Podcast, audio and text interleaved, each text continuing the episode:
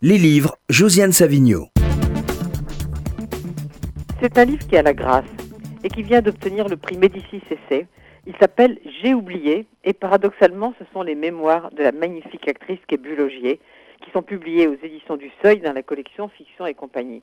Alors, contrairement à beaucoup qui font comme s'ils étaient écrivains, Bulogier, elle, a avoué d'emblée qu'elle avait été aidée par Anne Diatkin, journaliste à Libération, pour cette mise en mots. Mais c'est bien sa voix qu'on entend et c'est bien sa voix qui nous séduit. Celle d'une femme qui n'a jamais pensé, dit-elle, avoir le profil pour être actrice et pourtant qui est devenue une très grande actrice à la fois de théâtre et de cinéma. Celle de la compagne du cinéaste Barbet Schroeder, un beau couple, bien qu'il soit aux antipodes d'un de dit-elle aussi. Celle qui n'aime pas les conflits, l'amie de Marguerite Duras, qui lui a reproché de ne pas assez lire, et celle qui avait avec Jacques Rigaud, explique-t-elle, une amitié de cinéma. Enfin, celle qui se souvient avec beaucoup de délicatesse de sa vie amusante et joyeuse jusqu'à la mort de sa fille Pascale.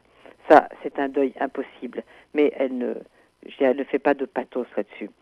Ce récit est très délicat, il est très élégant, c'est un enchantement. Alors allez-y, lisez J'ai oublié de Bulogier aux éditions du Seuil, dans la collection Fiction et compagnie.